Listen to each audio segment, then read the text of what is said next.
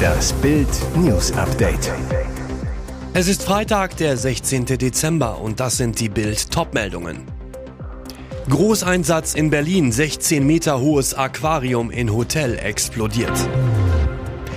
Bum bum raus, Boris erste Stunden in Freiheit. Nach Niederlage im Halbfinale legt Marokko Protest gegen Frankreichs Sieg ein. Großeinsatz in Berlin, 16 Meter hohes Aquarium in Hotel explodiert.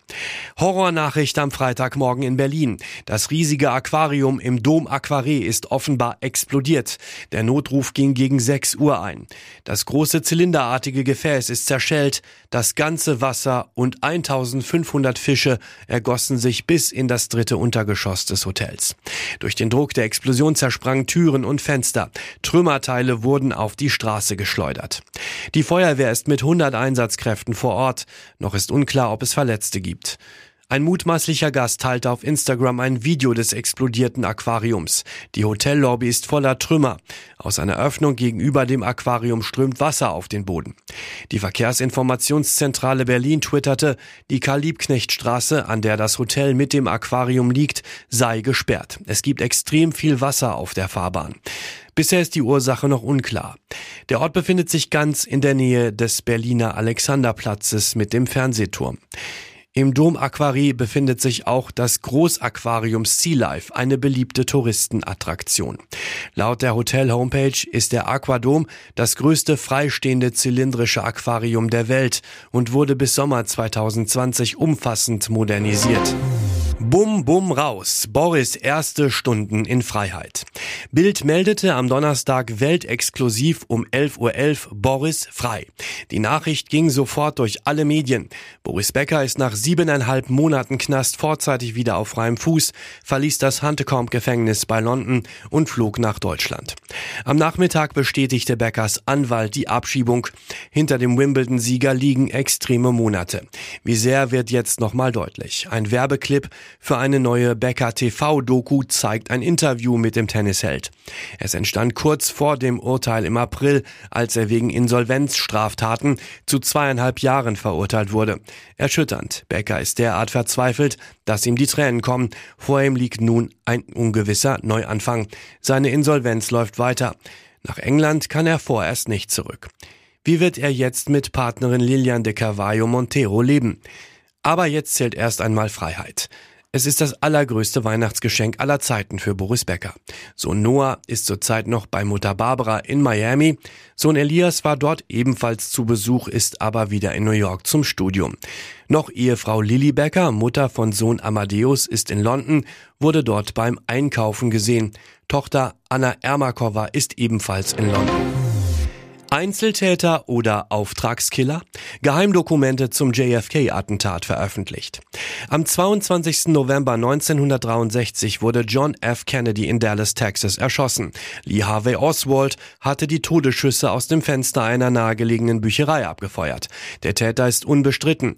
Doch um die Hintergründe des schockierendsten Anschlags der Weltgeschichte ranken sich seit 59 Jahren wilde Vermutungen und krude Verschwörungstheorien. Jetzt dürfte es neue Anhaltspunkte geben. Die Nationalbibliothek in Washington DC hatte nach einer Anordnung von US-Präsident Joe Biden neue Unterlagen aus der letzten Tranche geheimer Dokumente freigegeben. Exakt 13.173 Dokumente wurden Donnerstag auf der offiziellen Website veröffentlicht, aber wieder bleiben die geheimsten Unterlagen, potenzielle Kronjuwelen der Todesakte JFK, unter Verschluss oder streckenweise geschwärzt. Oswald stand zwischen 1959 bis zum Attentat unter Beobachtung von CIA-Agenten, auch während einer Reise nach Mexico City im September 1963. Der selbsternannte Marxist soll sich dort bemüht haben, ein Visum für Kuba oder die UdSSR zu erlangen.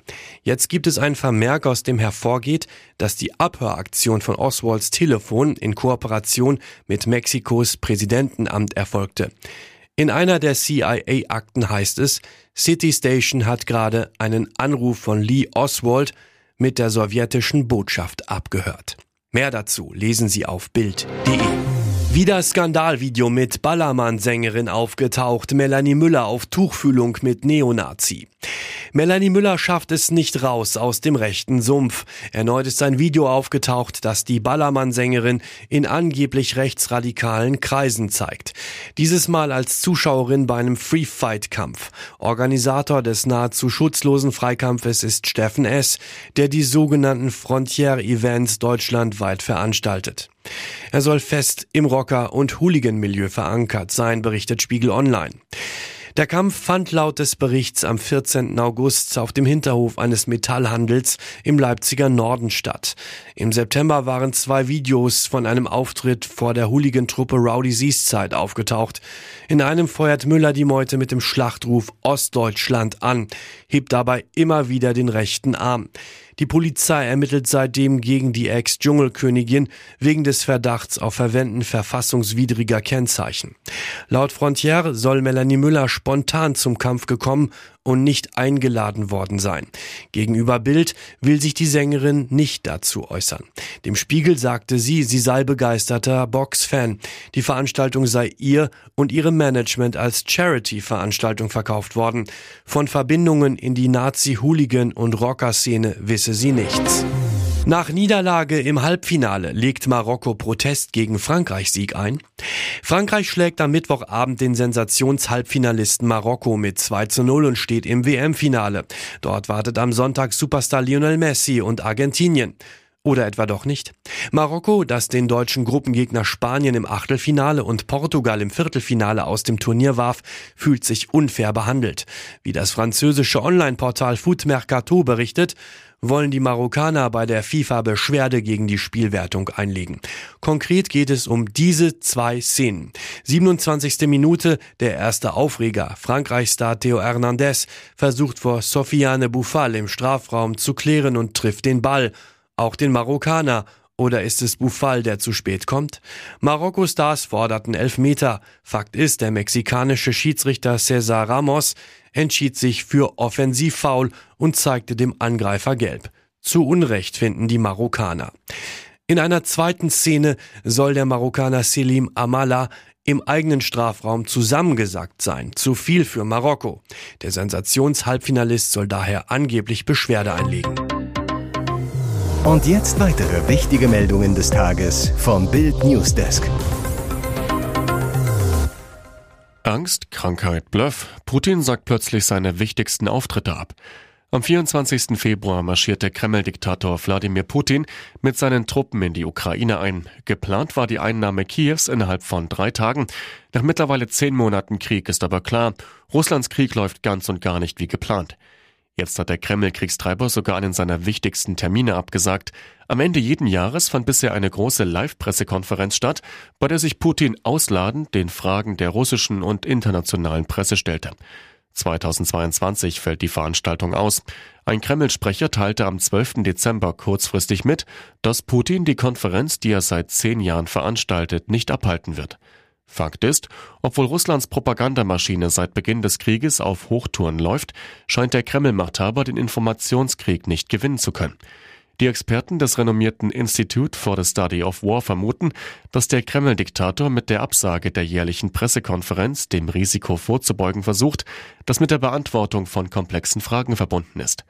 Putin könnte sich beim Beantworten der Fragen verhaspeln oder in Widersprüche verwickeln, sich selbst in eine Sackgasse manövrieren. Dem Kreml-Diktator schlackern die Knie. Das Gas reicht aber nur für zwölf Stunden. Hier kommt das Schiff der Hoffnung. Rettet uns dieses Schiff aus der Energiekrise? Umringt von Schleppkähnen und Polizeibooten kam am Donnerstag die Höhe Esperanza im Jadebusen an der Nordsee an. Das Spezialschiff aus Norwegen liefert Flüssiggas aus Spanien. Problem?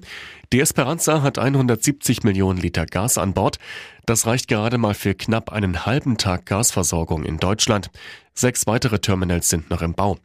So bleibt Kohle vorerst Stromlieferant Nummer eins.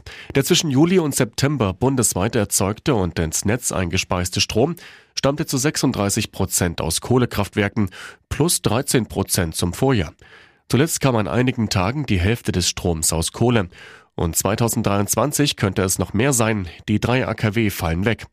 Dazu warnt EU-Chefin Ursula von der Leyen, dass dann Gas knapp wird, also noch mehr Strom aus Kohle erzeugt werden muss. Wegen Enteignung vor 219 Jahren. Kirche fordert 11 Milliarden Euro Schadenersatz. Die große Kirche Nimmersatt, evangelische und katholische Kirche schachen mit der Bundesregierung in diesen Wochen um zig Milliarden Euro. Moderner Ablasshandel. Wahnsinn. Weil den Kirchen im Jahr 1803 fette Pfründe abgenommen wurden, kriegen sie bis heute Staatsleistungen als Entschädigung. Satte 550 Millionen Euro pro Jahr. Das sollte schon zur Weimarer Republik abgeschafft werden, doch unser Staat, der blecht bis heute brav weiter. Die Ampel will dem nun ein Ende setzen. In Geheimverhandlungen sondieren Kanzleramt, Kirchen- und Innenministerium, wie hoch eine Einmalzahlung zur Ablösung liegen könnte. Nach Bildinformationen fordern die Kirchen als Ablöse die Kohle für mindestens 20 Jahre auf einen Schlag, 11 Milliarden Euro. Einige Bischöfe hofften sogar auf 27,5 Milliarden. Die Ampel rechnet dagegen mit 18,6 Jahren. Das ergebe einen immer noch himmlischen Geldsegen von 10,2 Milliarden Euro. Das bestätigte die FDP-Kirchenexpertin Sandra Bubendorfer-Licht gegenüber Bild.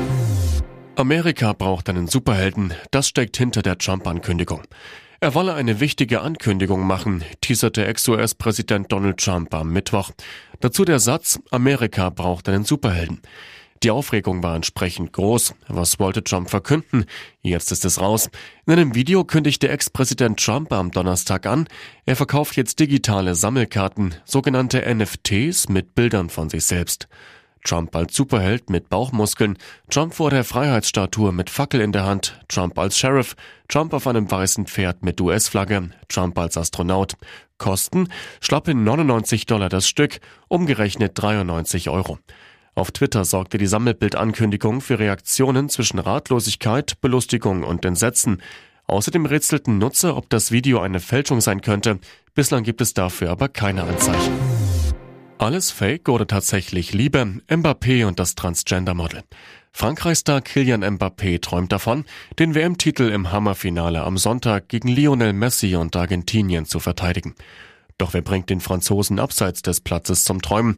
Vor drei Monaten wurde spekuliert, dass der PSG-Angreifer Transgender-Model Ines Rau datet. Im Netz kursierte ein Yachtfoto von Mbappé, auf dem er Rau im Bikini in den Armen trägt.